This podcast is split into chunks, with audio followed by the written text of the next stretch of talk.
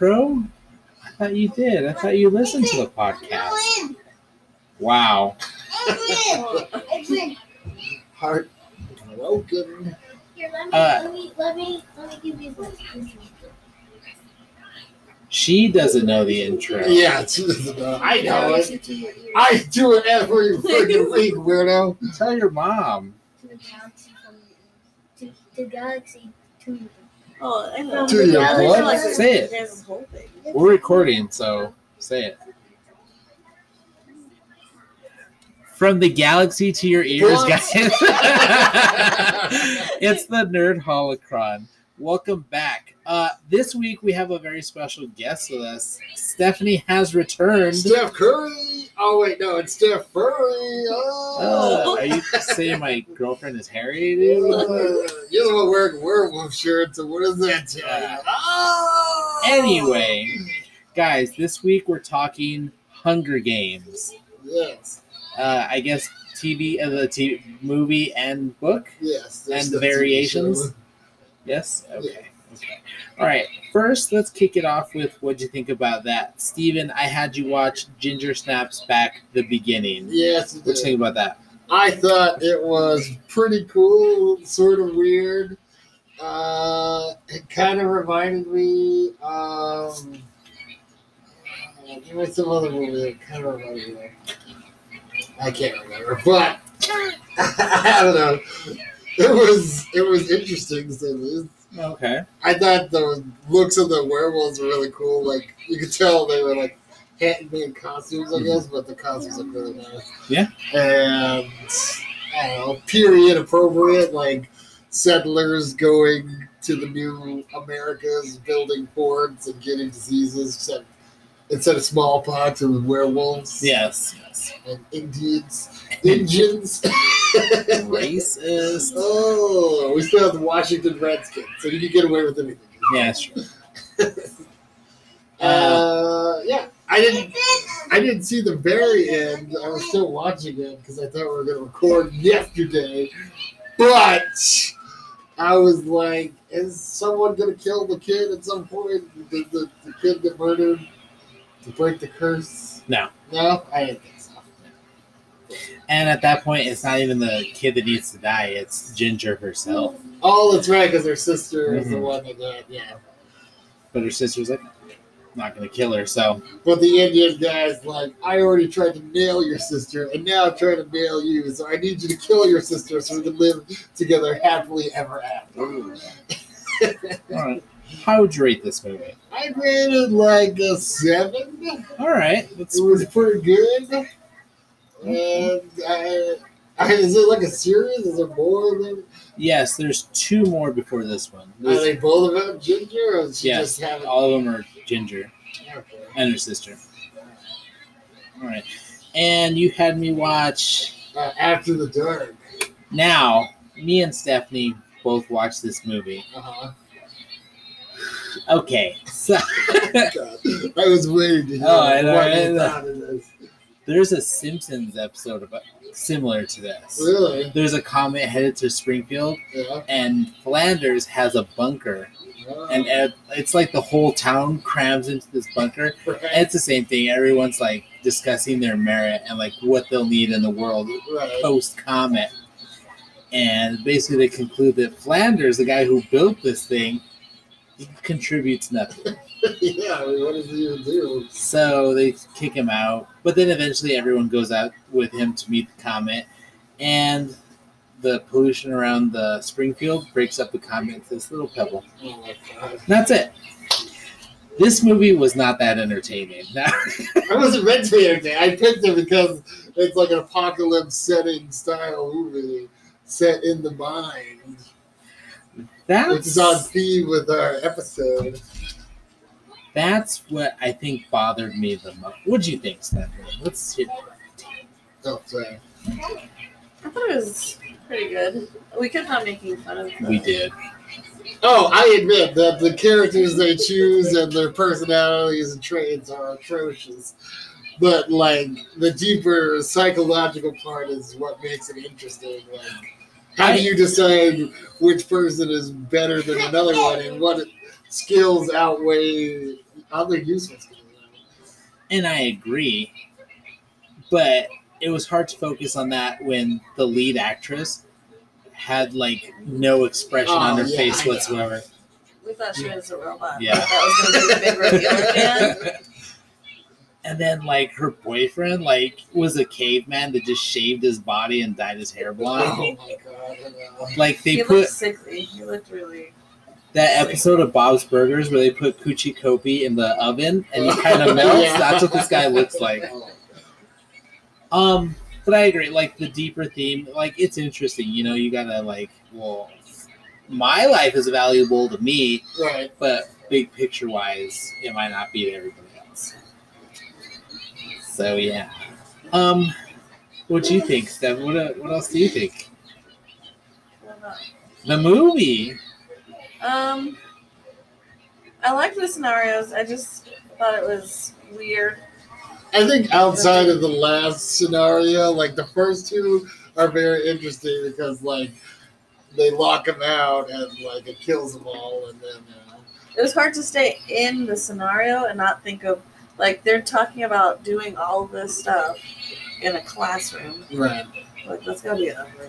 Yeah, I thought that was weird, especially like the gay sex scene. You're like, what the fuck? they they just go with that story. Yeah, it's like describe what's it. happening in the classroom? That's because it's their last day, so they're like, train their minds to like be in your head to do that. What they're doing.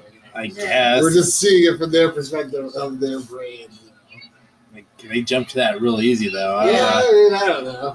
Like we're in the bunker, we Ginny immediately go Weasley it. from Harry Potter's in the movie. If you didn't notice I that, didn't notice that. Yeah. Still looking great. Oh, she's got no soul, but she's still hot. anyway, yeah. ah, How many and then, years would you give it? real quick, the ending of the movie, I was just like, I didn't need this. Yeah. She could have Yeah, walked the fuck out, and that been the end of the movie, and I would have been like, okay. Yeah. But yeah, the, the end was kind of Oh, ruined it. it was icky. Yeah. It was very icky. I do agree.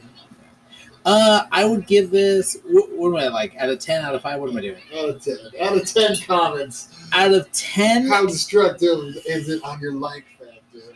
I would give this a five.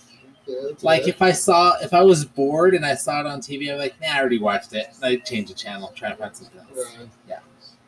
But I'm glad I did watch it. I saw it late at night, like one of those. It's a Saturday and it's midnight, and I just happened to come across it, and it blew my mind. And I was like, "Oh, this is interesting," because I've always been interested in philosophy and thought experiments, especially like when they go over the actual ones, like the trolley and the jumping off the, uh, the Eiffel Tower one, stuff like that. I thought that was cool, interesting stuff. Yeah, uh, I don't regret watching it, uh, but I would never watch it again. I don't blame you. Okay. I like showing it to people though, because it's. Uh, Feel my pain and watch this movie. Because you're like, oh, this is great. And then you get to the end, you're like, ah, I wasted. All right. Do we have nerd news? I don't have any nerd news. uh, the only nerd news I have was Shang-Chi had a second trailer. And in that trailer, everyone's freaking out because Abomination made an appearance. it's true. And we saw more use of the Ten Rings. It looks like two set of Ten Rings. Five on each of their arms, and the dad looks like he has like purple Power Stone sort of power rings. And Shang-Chi's got golden ones. And that And the whole water. And Fin Fang Foom. no, it wasn't Fin Fang Foom, was Uh, it? That was Abomination. Underwater? Oh, it looked like a no. dragon.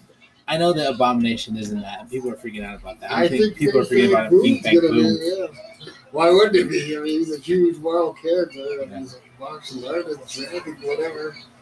Uh, also, I heard this guy I work with, Tony.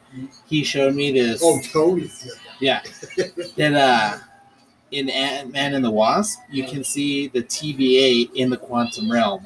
Really? As he's flying through the quantum realm, you can see the TVA off in the distance. Hmm. Because ev- everyone's always like, oh, time passes differently in the quantum realm. They keep saying it, and they also say it in the TVA. Right. So, yeah. Oh. But yeah, that's my nerd news. Alright. Still haven't got any nerd news, boys? No. I don't know. We just have to. All right, let's discuss the Hunger Games. Yes. Who wants to start? how did you uh, get into the Hunger Games? well, you obviously you just want me to brag about you. Oh, that's right. I read the books again, and I was like, Hey, quiet down. I read them when they first came out when I was like in middle school, and at the time I was like, "Oh, that was really intense, good fictional story." And then reading them again as an adult, I was like, "Oh my god, this could actually happen!" And, like, it scared the shit out of me. Honestly, I got very like anxious after reading them because I was like, I could totally see this actually happening one day. Maybe not soon, but like very near future, twenty to forty years. at least. Twenty to forty years. Like Matthew having to deal with the time of the future, not mm-hmm. us so much. Definitely not Adrian. He'll be dead in the next five to ten years. Oh, But for sure. The rest of us, yeah. Okay, let's. I didn't read or really watch the movies. You guys did. What are the biggest differences that you liked and didn't like about the very first one? Oh. Well, in the movie, it, it seemed like it kind of stayed true to the book. It's just they, I guess they had to change different things to compact it Mhm. into a movie. You want to give them a overview of what it's all about? Yes. Okay. Go ahead. no, you do it. You're the guy. I'm not good at this stuff. All right. So, from what I understand, there's a Hunger Games, and every so often, every district has to put up people. Well, what happened was it used to be like we are now. There was America and everyone else. And through the natural run of things, resources started to run out, the temperature started going up, and the oceans rose, and parts of America fell away and broke up. So that's why there's the 12 districts. Those are the ones that survived, and it's a smaller version of America now.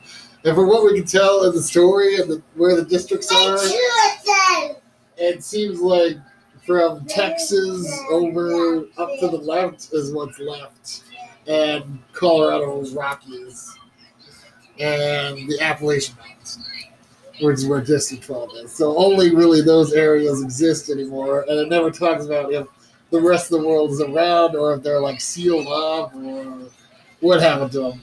Well, they were they were talking about um, being wiped out of existence because um, they were worried about the war. So I think they're the only ones left. I guess. Kind of vague, but basically, the Capitol is like the main city, like the main America that rose up and it was like had the most resources of everyone. So they built 12 districts and everyone lived in peace and harmony until the Fire Nation attacked.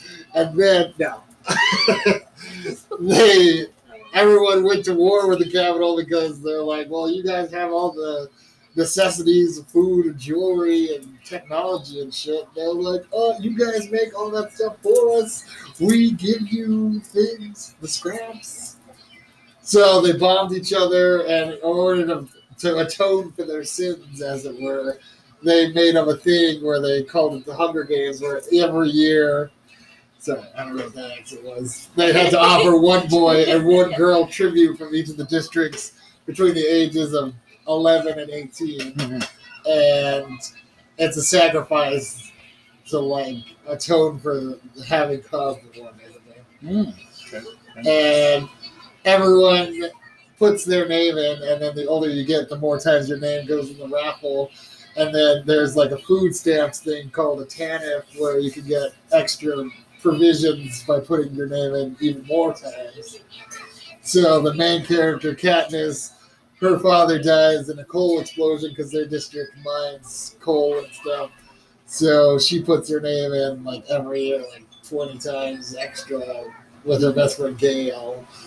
And when the time comes for the tributes to come, her little sister is on the chopping block now also and she's telling her like oh it's gonna be okay no one ever gets picked first on their first reaping and her sister gets picked and she volunteers to take her place Oh, okay. which never happens ever. Only in the career tribute districts, which are like the first four that have like more. They they build the nicer things in the Capitol, so they have more food and resources, so they make it a sport to win the Hunger Games. Whereas the other districts are weaker and have sickly people, so they usually don't. Okay. And it's like a televised event like American Gladiator. Everyone watches it all year. And it's like a huge celebration type of deal for everyone. Yes, time to celebrate children killing children. Yes. Now, when Steven introduced this book to you, did it catch you right away, or is it kind of like, I guess I'll read a little bit more, see if it gets interesting? Uh, yes, it did. Um, it's hard for me to start reading, but once I'm really into the book, it's hard for me to stop. So it took me a, a couple weeks after you gave me the book. So Yes, it did. Yeah, I, I hadn't started reading it because every time I would try to read, I fell asleep. Uh, um, but I did finally start reading, and taking Matthew to karate helps because it gives me an hour where I have to sit up. Mhm. Okay, okay. Now, which do you prefer, the book or the movie? The books. The books. But the movies are really great and spot on. Sort of like Harry Potter and the Chamber Secrets. That's the second book and movie, and in that one, Christopher Columbus tried to cram everything from the book into the movie, whereas the other ones they take a lot of stuff out. With all these movies, they try to like get everything in from the books.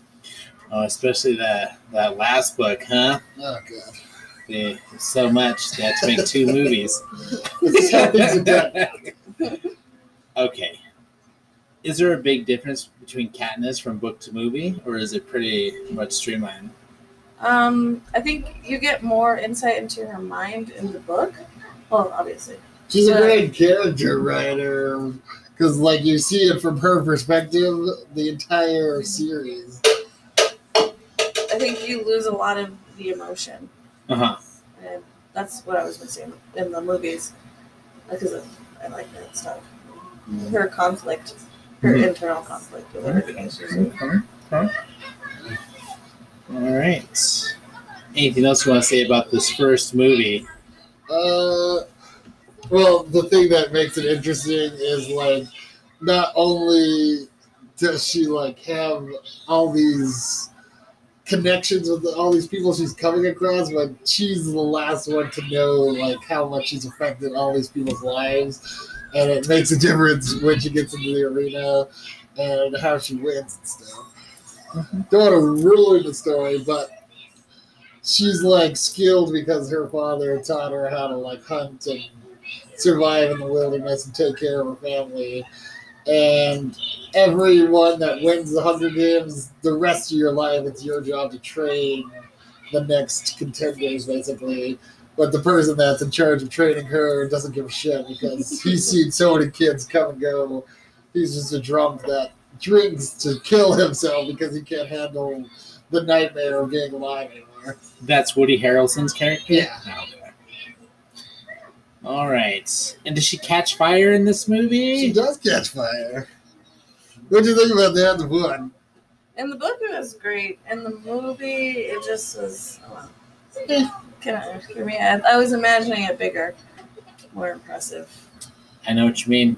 Kessel Run, Han Solo. Oh my god. Ugh. I think when those movies came out, people didn't know a whole lot about it because, like, when the books came out, it wasn't like a huge thing from what I could tell because I just randomly found it and I was like, oh, I'll read this. But I think once the second movie came out, people were like, I'm invested in this. This is like fucking intense and scary and awesome. That's another thing with the movie that I didn't like. It does take a lot of the emotion, and you just don't get that connection to Cinna mm-hmm. that, that you did in the books. Oh, yeah. Like in the movie, if I had just watched the movies alone without reading the books, I'm like, why does she care so much about this guy? Right. They don't. They don't put that in there. Okay. Okay. Uh, she cares because he's famous and he's And Lenny why does Kravitz. he care about her? He's Lenny Kravitz. He cares about all women and leather pants. Ugh, should have cared about wearing underwear that day. Oh, Good thing you wax about I think he hit someone in the forehead. With that. anyway, Like, guys. look out below and above. Uh, All right, let's move on to the second one. This Okay. one's called "I'm Still Hungry." It's called Catching Fire. Catching Fire. Yes. Okay, well, Oh, real quick, the Mockingjay is a big part of this whole series. yes. Explain the Mockingjay. You Stephanie.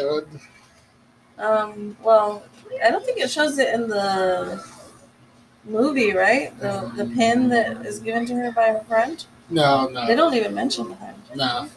The mayor's daughter. Yeah. Um, she said that she never really had a huge attachment to her. She didn't realize that she was cared for so much by this girl. And she said that she gave it to her. What was it like? As Like as a token, because everyone could take a token from their home as a remembrance. yeah, and it's it's a symbol of rebellion to a lot of people, and it becomes even bigger when she wears it mm-hmm. at the end of the first movie. With movie slash movie. Okay. During the war, the capital came up with all these different genetic things like animals and technology. And one they designed was a, a hybrid mockingbird that would follow the rebels and record what they were saying. And eventually the rebels caught on. So they just started making up random bullshit facts.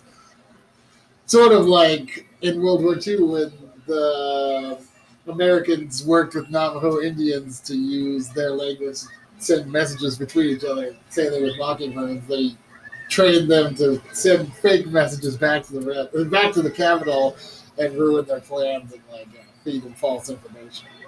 Okay. Okay. All right. So now we're catching fire. Yes. Explain.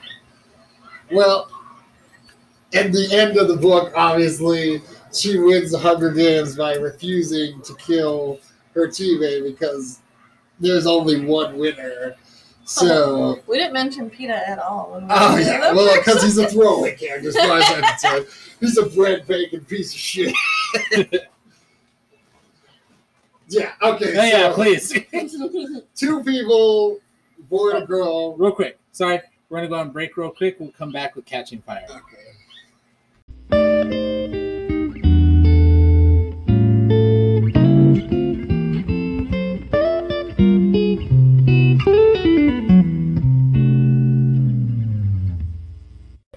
And we're back. So, Stephanie, we're catching fire. Yes. It's too much lighter fluid in the grill. It's blown up in my face. My shirt's on fire. Talk me through it. What? Talk about the movies. I mean, the book. Talk about basically what this second book is about. Okay, so the second book, they are both victors. So they're gonna have to go on tour um, to show Who are the victors? um, Peeta and Katniss. Okay. They were both allowed to be victors because of why? Because they're gonna eat the poison berries and kill themselves, Romeo and Juliet style. They have to go on tour to all the different districts and basically just show how in love they are to supposedly try to convince everybody that it wasn't an act against the Capitol.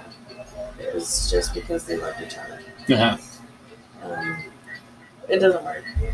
No. And I don't know, with each district, they seem to kind of, nobody really believes them. They show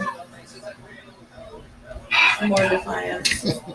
Winter, get off the team. like in, um, which district was it? Eight? Yeah. When they go visit um, Rue's district, one of the one of the people in the crowd Uh-huh. does the symbol, Yeah. and then they all start whistling. you never. Only when we're recording, right? this is ridiculous. wants to put her two cents. Anyway, go ahead. Well, they all start doing the whistle. Is it Rue's whistle? Yeah, that was her end of the Yeah. workday whistle. And uh, that gave me goosebumps when I read it. Yeah, I was like, know. Oh my god. The movie going down my face. tries really hard to capture the emotion that the books carry, but the books just bring it to life so strongly that you have to read it to feel it. Winter, get off the table. Yes, I know. I know. I know. I know. The problem with the both of them surviving is like the Hunger Games represent oppression against everyone that rose against them. So it's like we're giving you this opportunity to like have children that are gonna win and like give them hope, but they only win because we let them win. And we only feed you because we let you eat from our table, basically. So anything you do is because of us, and we need to remind you of that every single year.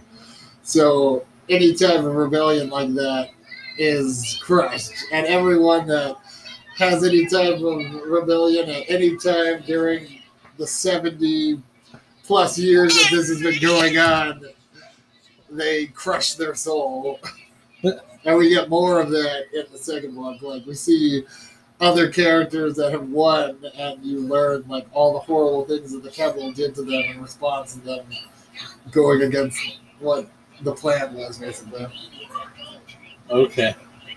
Uh, what important things happen in this book that further continue the story? Um, Because while I was, you know, watching them periodically watching the movie and, you know, Stephanie explaining, so she's like, oh my God. And then she like, tell me what she just read.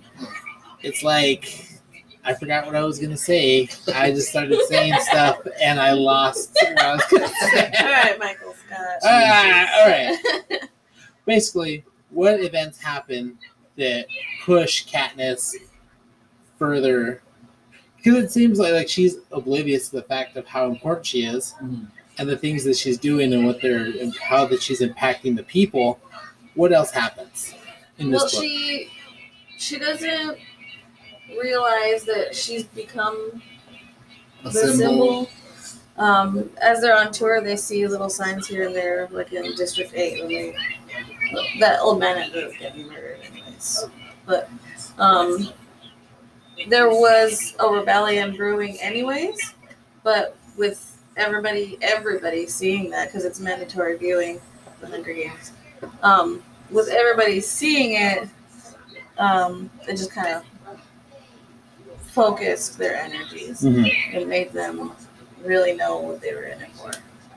okay So, um, even though there was going to be a rebellion, it brought it on much faster. Everyone's so Organized it spread apart and like kept from gathering together because they have like police officers called peacekeepers. It's their job to make sure you go to work and you go home. You go to school, you go home, and you don't. You know, no one's friends. No one gets along. You just. The districts don't communicate with each other. Yeah, life is just fucking oppression, and that's it. That's all you're allowed to have. Mm-hmm. Well, at least for the lower districts. Yeah.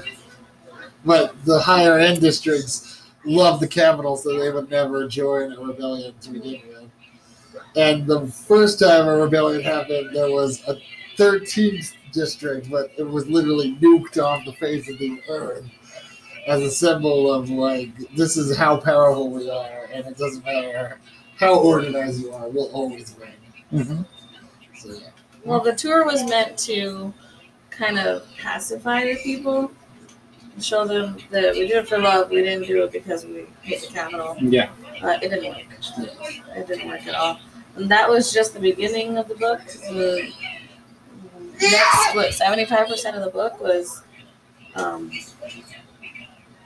they got called back to the Hunger Games because all of the victors were put into the pool of.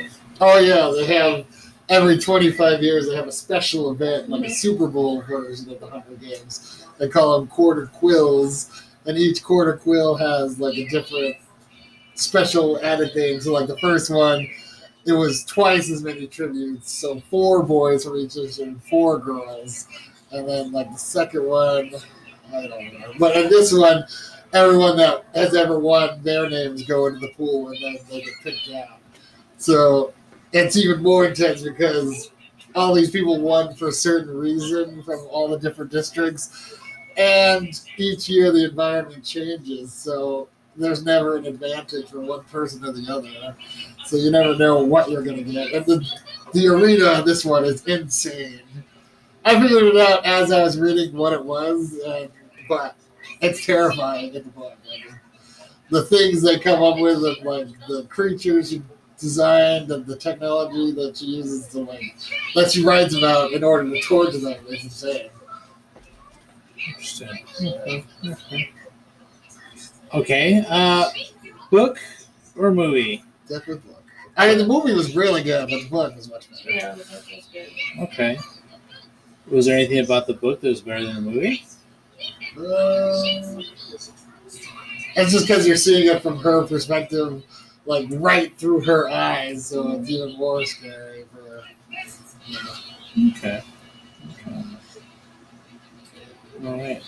Let's move on to the third book The third book. and the Wait, what happens at the end of the second book? yeah. What happens? oh well, She catches they destroy the arena that they're in, and she gets airlifted out by the rebels, and then the real rebellion begins because they've captured her from the Capitol's clutches, and now she can be the actual symbol of the rebellion. They don't. They don't bring Peeta.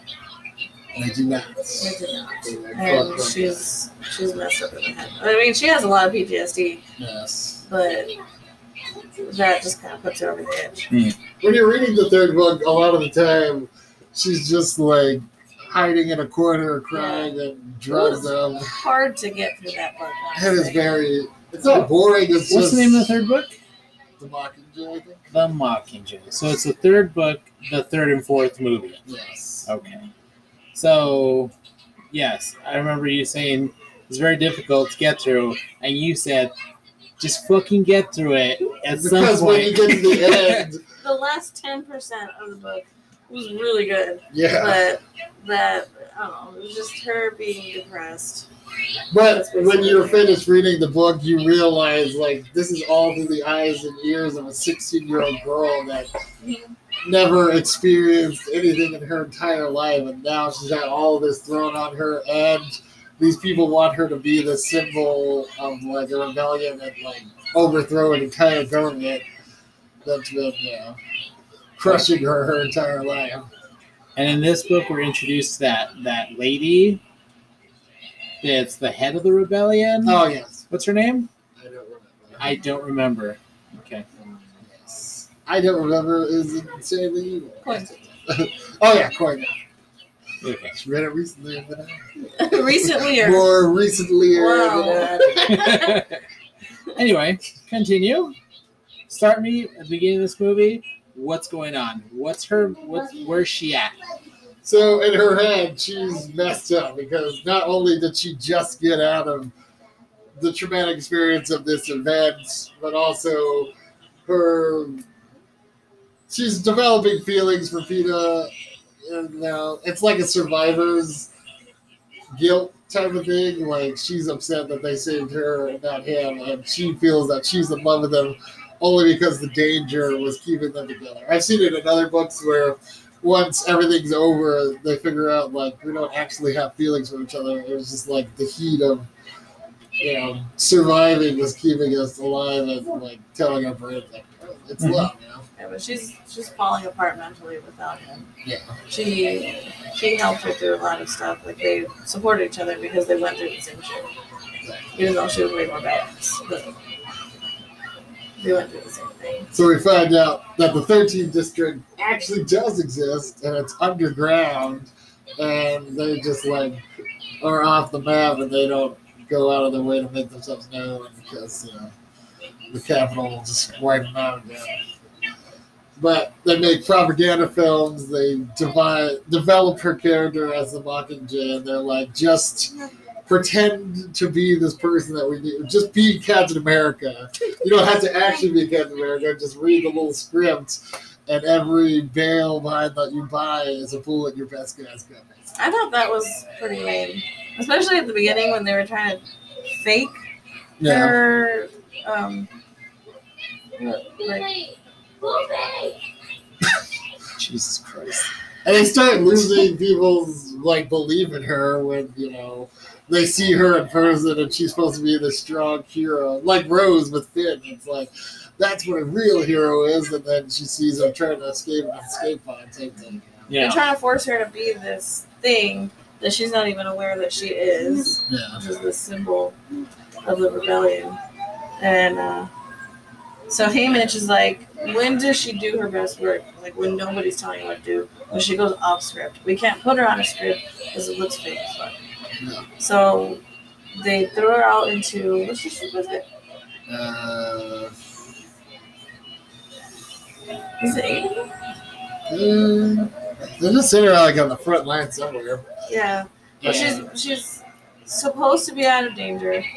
Um, just visiting, you know, injured people in their makeshift hospital. Yeah. Um, it ends up getting bombed, and she kind of does a little bit of fighting, and they get really good footage, so they're able to put something together and put it out for all of the districts to see.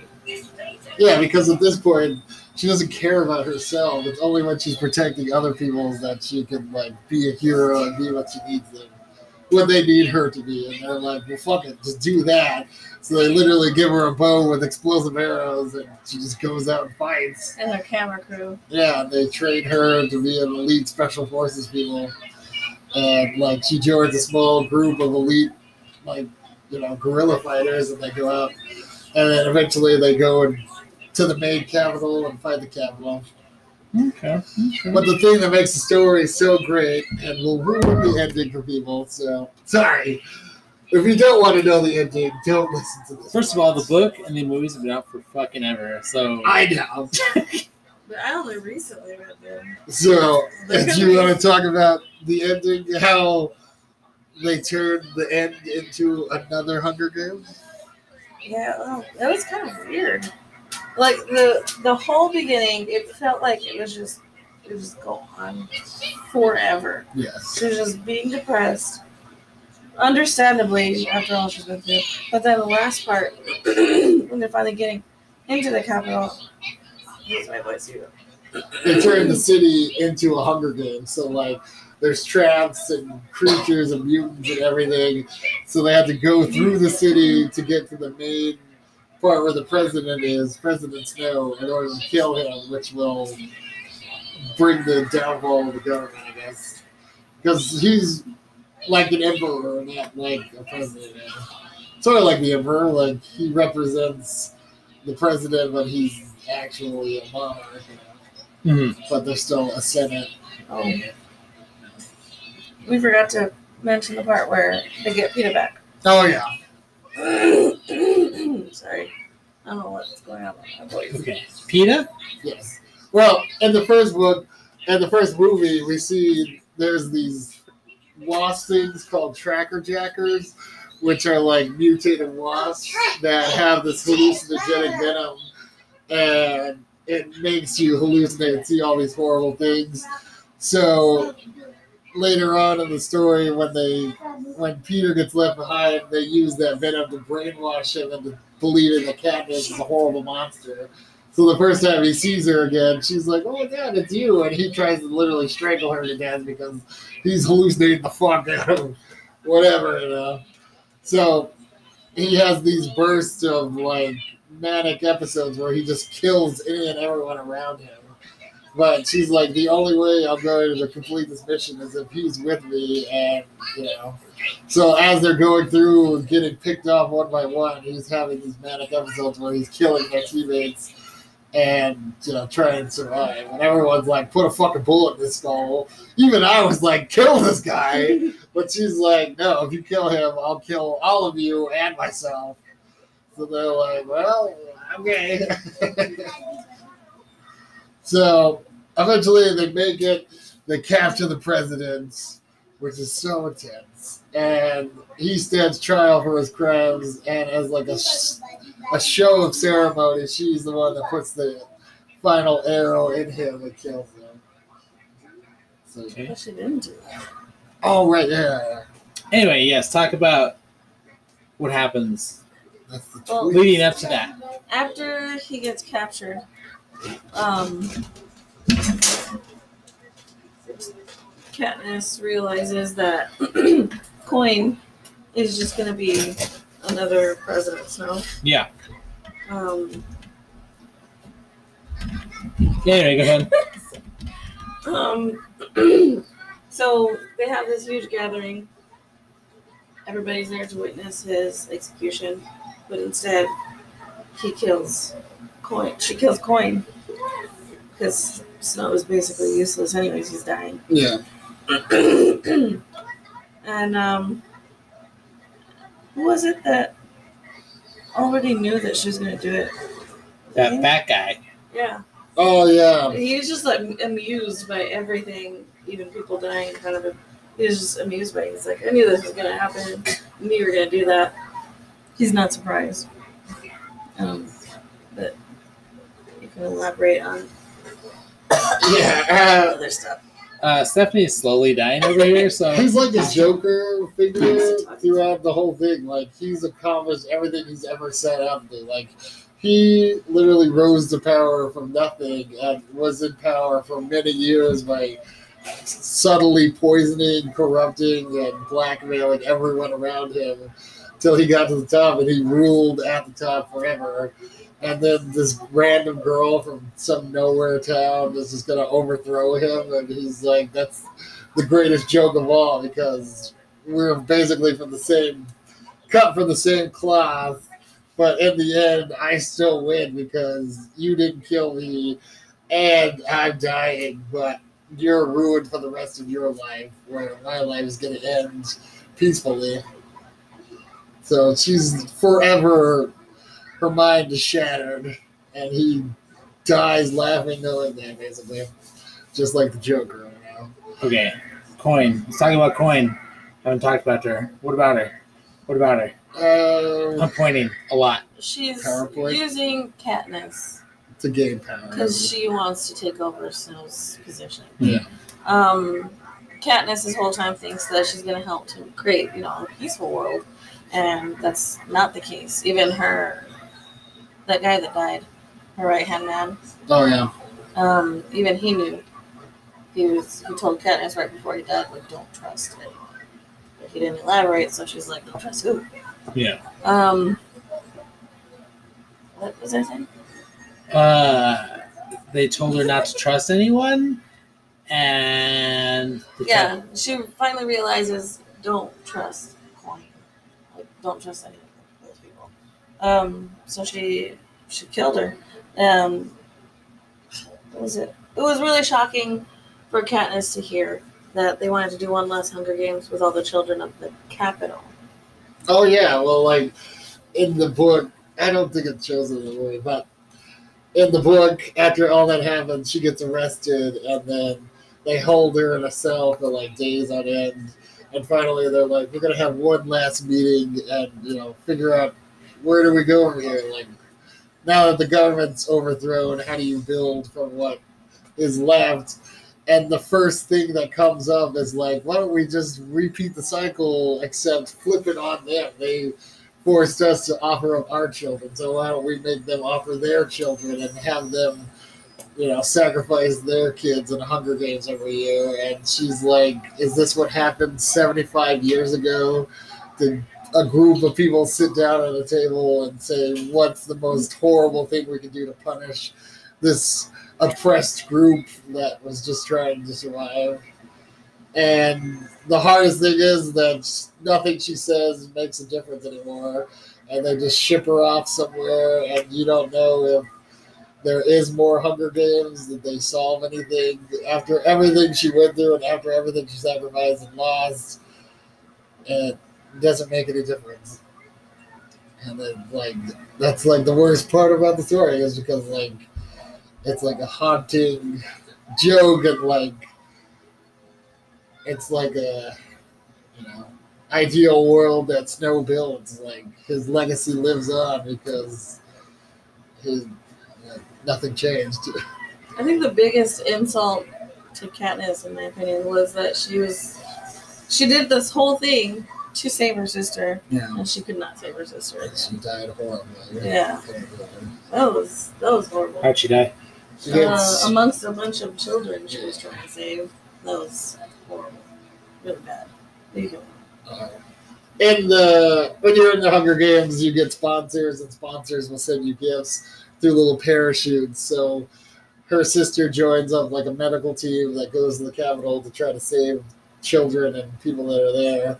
And some orphans were trapped in a cage, so she was giving them medical attention, and then what they think that is medicine comes down a little parachutes, but they were actually bombs that blow up, and she witnesses her sister die. Holy shit. Yeah. Yeah, in the book it, it talks about you know little children body parts flying everywhere. Yeah, it's. It was it was horrible. It gave me a sick feeling. I was surprised there was like a young adult blood because it was very intense and gruesome. But yeah. Okay. but from what you can tell, like she goes off with Peeta, they build a house, and she talks about for years and years after that that she's like, I will not bring children into the world because one, I don't know what the world is anymore. Like we just live out here, and we don't not a part of any important decisions. We just cast to the side because our part is over. And you know, they talk about how eventually they do have children, and she explains what happened. And uh, the theory is like they live in an ideal world where it doesn't happen again, but there's always the seeds of it popping up again. There's so much that we didn't mention. Like, yeah, she chooses Peeta. Yeah. Oh, what's over the- who? Gale? Gale. the books are so intense because like you're seeing it through her eyes she experiences so much and it like all takes place within a span of a year in the three books whereas in the movies they had to like cram it in and tell the story and make it intense they did a really good job i think you know from book to movie it's always the, the books always gonna be better but uh, they did a really good job i think Okay. Okay. Uh, any closing statements? Is this book series better than Twilight? Yes. Yes. Is this book series better than Divergent? Ooh. I think yes. I think they both have similar ideas. And when I first read Divergent, I was like, "Oh, this is just a carbon copy," but that one has its own unique twists and things. So if you like Hunger Games, just read that Divergent series for sure. I, I think yes, I think I did like these books better. But I like both of them. It's just that this one inspired more emotion out of me. I was I was reading and literally crying sometimes. Yeah, I think it's important to read it and show it to your kids because, like, it shows how, like, when you're an oppressed people, you'll do anything to survive, and that's what we've seen all throughout history. Like, someone will be like, "I have this idea that will solve everything," and you're like, "Well." We're literally burning our money because it's worth nothing to stay alive, and we're killing each other in the streets because there's no food or gas or lights. So let's follow this guy. And like, if we fight for him, he'll supply, and he's supplying. So we'll do what he says. You know? Okay. Last question. Okay. The final movie Yes. in this series, Mockingjay Part 2. Is this final movie better than Avengers Endgame? No? Didn't think so. All right, guys. Just kidding. Uh, any, so you definitely recommend the series? Yes. Obviously, you recommend it to her. so- And then you should read the prequel series, The Ballad of Songbirds and Snakes. Have you started reading that one yet? I have started reading it, but I'm only like maybe ten pages in. I haven't I haven't really taken Matthew to karate, and that's where I get most of it. Well, all right. Uh, that concludes that. We're gonna go to break real quick. See you in a little bit. Okay.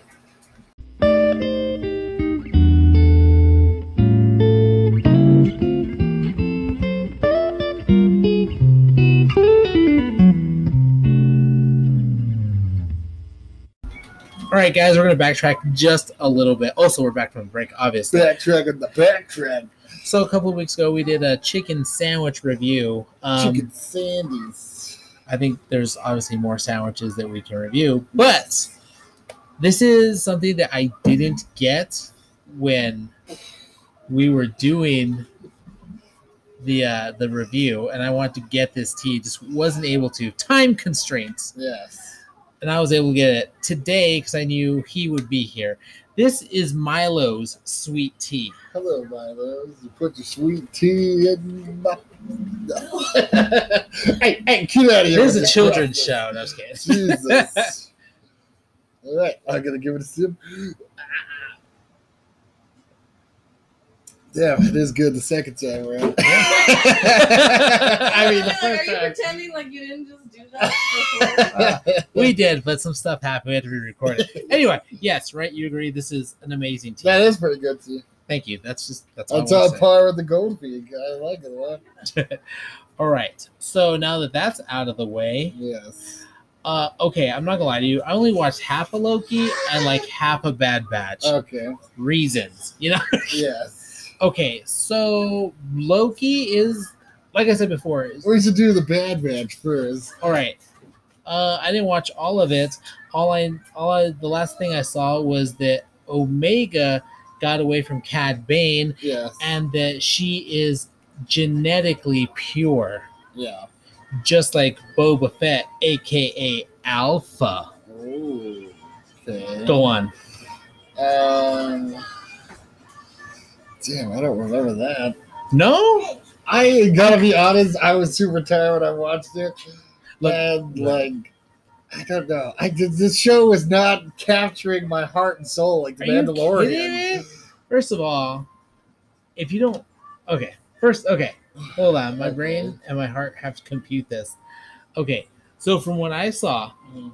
the Kaminoans want Omega back Right. because her DNA is so pure. Basically, the only thing pure is Jango Fett himself. Right. And the only other clone like this, I said clone, the only other clone like this is Boba Fett.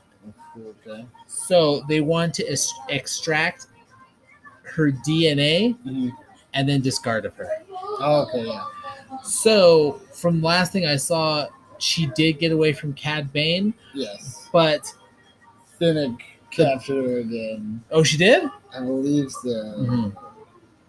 Oh yeah, yeah, she was attempting to, and she gets away from both of them because the Bad Batch come in and rescue her, and they're like, "I don't want to go back to Kamino ever again." And Hunter's like, "I promise you, you'll never go back." Mm. And I'm like, "That's a promise you can't keep, Hunter.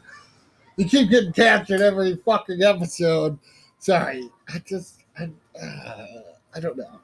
Well, I mean, it's a lot of this episode is just you know these clones that have not gone through with Order sixty six, just trying to find a safe place in the galaxy. Right. They don't have the support of the the Republic anymore. They got to just do things on their own, and which makes things incredibly more difficult. Yes. Whereas before, it's like they were brought in to help bring something down.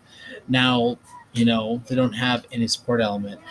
And I don't know. I like the show. I don't understand why you don't like this show. It's not that I don't like it. I just don't.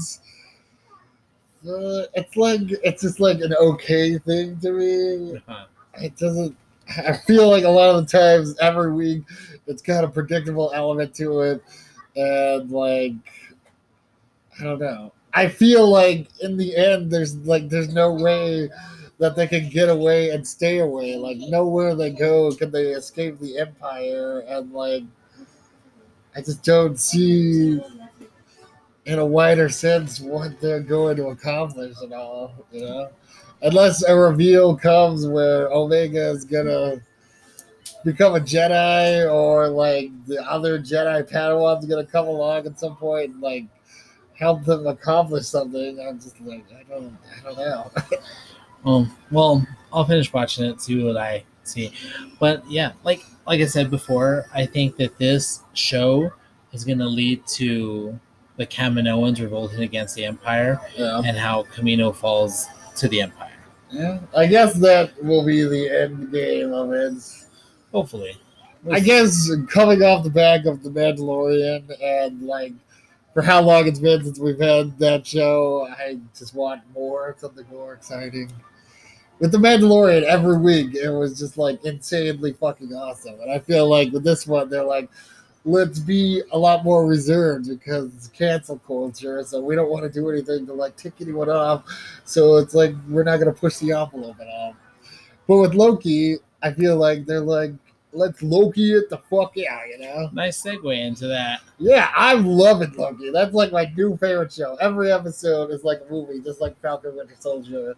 And it's super intense. Loki, one of my favorite characters. I love magical characters and supervillains.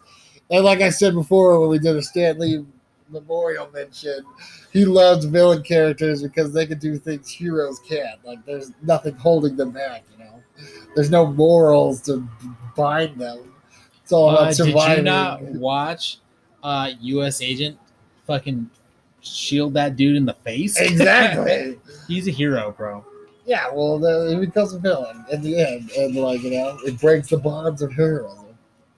Okay, and then They just have a lot more fun, you know. And for Loki, like at the end of that episode where he just goes to the portal, because like he makes you think like, oh, you could trust him, but you can't. never. You can never trust him. And in this next episode, they they're they're followed. Yeah. No, they go somewhere. They go they, this, oh, they're fighting over that time thing. Yeah. Well, she goes. This female Loki, whose name's Sylvie, I guess, Yes. or she changed her name to Sylvie. She goes back into the TVA, so everyone thinks like, oh, she escaped and she went somewhere else. They didn't think she would go right back into the belly of the beast. And her brilliant plan is to destroy whoever the timekeepers are. But we're slowly starting to realize that the timekeepers most likely don't exist. And one of the huge reveals was all of the variants are the workers of the TVA because Sylvie's powers are that she could like mind control people, but the stronger your mind is, she has to like form a memory inside of your mind to get you to lucid control and give it to her, basically, I guess. And that's how she figures out that they're all variants that Mhm. lost their memories. And it's sort of similar to Wanda's powers, where she was repressing everyone's minds, but they were still awake in the back part of their brains. But you know, they're living this dream of Yeah. the perfect Pleasantville town. You know, And in this episode, it's very heavy-handed that Sylvie's enchantress. yeah, that's what everyone's saying. But I think people keep forgetting that this is another variation of Loki. So his power, her powers. Loki is a fluid thing, and his symbol is a snake, which symbolizes fluidity. So he can be both man, woman, animal, whatever. If you know anything about his Norse mythology, he's got a dragon kid. Well, it's a giant snake, a horse kid, and the goddess of death, Hela, who's his daughter, not his sister. So yeah, it just seems like they keep saying enchanted a lot, and enchantress is blonde. She does wear green, yeah, and she enchants people. it's true, but I don't think she's an enchantress. It's cool if she was, but she's not. We'll see. I'm I was like, wouldn't it be awesome if they had like an actual executioner, you know? Like Karl Urban did a good job of being him in Taki Takaki, whatever Taki's Watanabe's Thor movie, but the actual executioner is just like a brute with a giant axe and just murders everything and is the enchantress's right hand man. Mm-hmm. It'd be cool if we got to see him, you know. But A variation. Yeah. A variation. But we're seeing like two Lokis going against each other, and they have like similar mindsets, but they also are very different people. And it's interesting to see how like the chemistry interacts with each other, and like, you know, all every time Loki is in a movie, it's all about him. His plans falling apart because you know you can't trust anyone when the only person you can trust is yourself because you betray everyone mm-hmm. and everyone knows that about you. But he manages to get away. But this time, he's trapped on that planet. And it's like, how the fuck are they gonna get out of this one? I don't know. And that's another interesting thing. Magic cannot imitate science, just like science cannot. Oh, magic can't replicate science, like science can't replicate magic. So like they need to charge a little time pad, but they can't magic an electrical charge to charge it or fix it or change it in anyways. Right, right. So that in case people were wondering, that's why they had to find something to power the time pad. Mm-hmm. So yeah. Cool. All right. Um, oh my God, there's something I have to say. I don't even know. I think it's it's fun to see this Loki for me because this Loki is right after the loss of Avengers One. So everything we've seen him do and the other things has and is happening like on a time stream, but this variant Loki, he's like growing as a person independently. So like he's making different decisions that he would have made as the other Loki. Because in the end, he became a hero. He sacrifices himself and he dies for his brother Thor. Whereas this one, he's still backstabbing and betraying and like you know, Mhm. he's out for himself still. Yes. Yeah. So it's like it's been years that we see this character, but for him, it's this, this is like days after his big loss, you know. So he's still fresh. yes, yes, yes. So it's cool to see like this is what he's like, you know. For me, anyways, because I'm a huge fan of the character. Yes. Uh, I agree. It's a good show. Yeah. Uh, very awesome from the get go. Not slow like those other shows. Right? I I hope we see more Loki's. Like, there's all sorts of Loki. There's Kid Loki. There's old Norse god Loki, where he fucks with Thor and his love life and stuff. Anyway, nah, Yeah, I mean, he's just like he used to be really man- maniacal and very evil when they were younger, and then like there's kid mischievous Loki, and there's like a young adult Loki that is like growing into who's gonna be as an adult. He's like rounded out as a villain, you know. Mhm. So yeah, I hope we get to see more Loki's as well. All right. Um. So yeah, uh, I gotta watch. Gotta finish watch those two episodes, but they seem pretty good so far.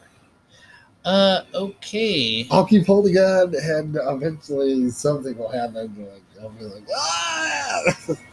I don't know. Uh, you need to finish watching the Clone Wars, bro. I don't you know. Like this show is so much better once you watch that show. Yeah. Yes. Just like you know, I almost I have like an hour left of Ahsoka and then you know right. then I'm That'll good, only bro. take you five hours to listen to it over a period of five weeks. No, I really like this book. It is awesome.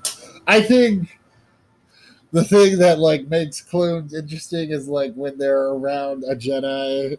Because I think the misconception is a Jedi can use their powers like willy nilly all the time, but they had to focus their energies and concentrate and like use their skills to like be useful in combat. Like it's not something that you just turn on and off, and that's something that's prominent in the Ahsoka book. Like constantly after every loss, she has to meditate on like what she could have done or what she needs to do from that point on. Oh my god. I'm at this part where she leaves she leaves that fucking planet where the where the Fardis are, right? Yeah, She has to leave because the Empire's snooping around like Right, she can't yeah. stay. She goes and she realizes she's being followed. Oh yeah, that's And where it gets yeah. interesting. Fuck yeah, dude! And that that person's like, I'm we're, I'm with Black Sun. As soon as he said Black Sun, I was like, oh yeah. I was at work too, and like there's people. I was like, oh shit, dude, fucking Black Sun. But then, uh, you know, I to me it was like when she was like, I'm Ahsoka. I can't I can't hide anymore. Mm-hmm. This is who I am. This is who I'm gonna be. Ashla's dead. I'm just Ahsoka now yeah, right. fucking love that shit. Like you just can't. She is a Jedi, no matter what, Yeah, and she, although it would benefit her to live longer to not advertise that, she's at a point where it's like it doesn't fucking matter. Like I have to help people, and this is the only way that I can. Help yeah. Like that is like we were talking about the Hunger Games. You're seeing it through her eyes, and you're reading it like you're you were her thoughts. Yeah. Mhm. So that's why you feel such a strong connection with Ahsoka and with the Hunger Games book. Yeah. Yes. That's Anyway. why those stories are rare and far between when it, you feel such a deeper connection with the character. Mhm. But yeah, that's what I said. I think that's why the Clone Wars show was interesting because like they, you know, everyone looks to the Jedi as like the ultimate warriors, and it's like we're not warriors, we're protectors. The clones are the warriors, and that's why we're the generals of them because like we have military mindset, but they know how to carry out the orders to a fault True. and it gives them, you know, direction. I just, I don't. With the Bad Batch, like Hunter is obviously their leader, but it's taking them a long time to gain traction and like, you know, I get it because it's on, they're on the run, I guess. But I'm hoping eventually at some point he's gonna be like, you know, this is what the fuck we're doing, like, you know. Like when they came across Rex, he's he like gave up command instantly. Like I want Hunter to like take charge and be like, this is what the fuck we're doing, this is what the fuck we're doing, going, and this is who the fuck we're killing. No, I know, but also Rex is. I would say he's above him regardless, Yeah, because you know Hunter's whole life is he, him, and the the Bad Batch are support element. yeah, They're not in charge of anything. They're just like, okay, like go go take that guy down over there. We're Yeah. gonna we're gonna keep going this way. That guy's gonna cause a problem later, so go take care of him. And that's just the way it is. Like, I don't know. Uh, I did like that. Uh, Crosshair only has one eye now. Ooh, Uh, I need to rewatch this episode. yeah, you I do, bro. I need to finish it. You need to rewatch it. I guess. But yeah. Anyway, Yeah. Anyways. Let's move on, shall we? Oh yes, can't wait for this coming week of episodes, Wednesday and Friday. Yes. Okay. Uh watch me if you can. What do you got for me? Uh, well, M.O.D.O.K. still. If haven't watched it yet, watch that shit. It's fucking insane. Uh-huh. Uh, I went and watched Fast Nine, and I gotta say, that is one you could skip. Don't even bother.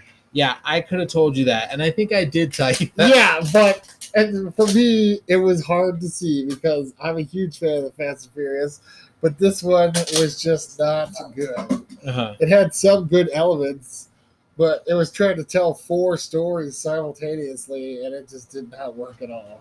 No. And it hurt my brain. I honestly, I don't. I had to watch it again because I don't even know what they were trying to accomplish to begin with. Honestly, Uh, I, honestly, I've watched a lot of videos that review it. It doesn't fit. Basically, it's like it's just a movie they put out. yeah. There's no rhyme, reason, anything. It's just here you go. I just like I saw the eighth one in the theater, and I was like, that literally blew my fucking dick off. That was awesome. They took classic elements from the first movies.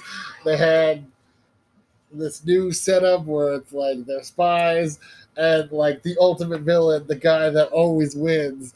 And in the end, the only reason that they even get it close to winning is because he changes sides and he's like, "I was good all along." Big reveal. Mhm. You know? But with this one, it was like it could have been about just the one character, and if they solely focused on him, it would have been a great movie. But the fact that they were trying to tell like so many stories all at once just ruined it for me. Mhm. I was like, this is this is not good. I don't like this. So you don't recommend it? I don't recommend it. It's, it's hard because, I, like I said, each one is unique and great in its own way, but this one was not. So yeah, Fuck it. you were watching Invincible right now. I still recommend that show. Yeah, it's pretty good. Uh, I don't know what happened the first time I started watching it. Dominic. Sorry, guys. Anyway, but yeah, shit's crazy. It is crazy, right? The only thing that got me is like they were talking about like gender politics and stuff. Like they got real political about stuff. Like, I don't give a fuck. Like, is someone gonna die or what? Also, I would fucking hate to live in a world where just constant monsters and invasions, and it's like, dude, what the fuck? Like, you can't even walk down the street, fucking monster's just gonna kill me, or someone's gonna blast me in the face. right? Ugh, awful. I think it's even more intense in the comic. Like I've seen, I'm part of all these fan page groups. that have little excerpts from the comics, and it looks even more crazy. But in the first episode, it makes it look like Omni Man is like a joke character, like. Oh, look at the wannabe Superman, and like, oh, he cleans up our messes because we're the Justice League and then he fucking murks the Justice League, and you're like, oh, okay then. Yeah. He's not a joke at all. You are Batman wannabe guy. I sent you that picture of the Impractical Jokers. Uh, it's like they're on the phone with the Batman guy, and they're like, "All right, now try to sneak attack." gets his like head bashed in, and they're all laughing, watching the footage. that was a good one. What else do you recommend? Uh, let me think. Uh, still, Army of the Dead. I'm still excited about that movie. I loved it. Um, I don't know. There's not a whole lot of stuff that's new that's out right now that I've seen. I'm just getting excited for all the stuff that's coming up. Like next month, we're getting Black Widow finally. I don't know how that's supposed to fit into the wider Marvel universe, or it's going to be like a standalone thing. It's just the, like, oh, this is what happened. All right, you guys are happy now. Cool, thanks. Maybe I don't know how like intense they're to get with this. Like if it's to have time travel elements or not, or like this is an alternate dimension of Black Widow where she doesn't die, or like What are you talking about? This happens directly after uh, Falcon, not uh, Captain America: Winter Soldier. Where at the end of the movie, she's like, "I'm gonna go off and you know." Yeah, I know, but like I don't know if it's gonna have elements of like this was always planned to happen. No, I don't think they thought that far ahead. I think this movie is just this movie. All right, well I guess we'll see what it becomes. Out. I'm definitely excited for Sh- Shang Chi though. That one looks really cool. Like, uh, It looks like what I wanted the Iron Fist show to be, but it's with this other character. You know? Hmm. Snake Eyes also. That one looks really dude, yeah, it does cool. looks good. it's from what I understand, it's like a retelling of the GI Joe universe, so they're like re revamping the whole thing from the beginning with Cobra and everything. And Snake Eyes is gonna be like the founder, founding member of GI Joes, I guess. Hopefully, It looks super cool. I like that guy. He was in the third uh John Wick movie, and he like beats the shit out of John Wick, like cuts him up real good. yes, he does. Yeah, and he makes some mean sushi. Um, I don't really have a lot to recommend this week. One I do, it's from he's on YouTube. His name is Mr. Ballen.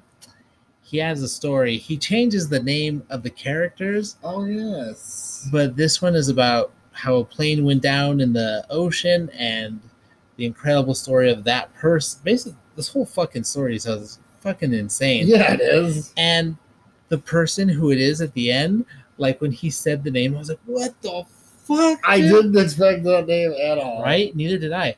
Uh, okay, the name of that episode is "Someone You Know Was on This Plane" from Mr. Ballen, and By the time you get to the end of the story, you forget like it's supposed to be someone you know, and you're just like the mere fact that anyone can survive all the things that happened, and then you find out who it is is insane. dude, it fucking blew my mind. Like I'm still just like, holy shit. Yeah.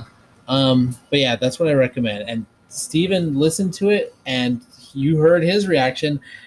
Do yourself a favor, go over to YouTube, find Mr. Ballen, find this episode, find out who this person is. Jesus Christ. Um, oh yeah, Mr. Sunday Movies and the Weekly Planet. Like uh, he gave us the inspiration to start this thing, so that's why we always recommend uh, you check out his YouTube channel and his show. Uh, if you're interested in video games, check out Game Grumps. They're awesome. Uh, also, the guy who makes our uh, intro and outro music, uh, Audio Disconnect, took a picture of Steven sleeping and made it his, his the cover of I guess one of his singles or his albums. Oh, it's an existing thing. Directly take a picture of it. I hope. Uh, all right, guys, uh, we got to go. Yeah, Um, remember to keep that high ground, and we're not torturing any children on this show or animals. uh, no. Also, audio disconnect. Thank you for that sweet intro music. Yep. Bye. Hey. I pledge myself to your teachings.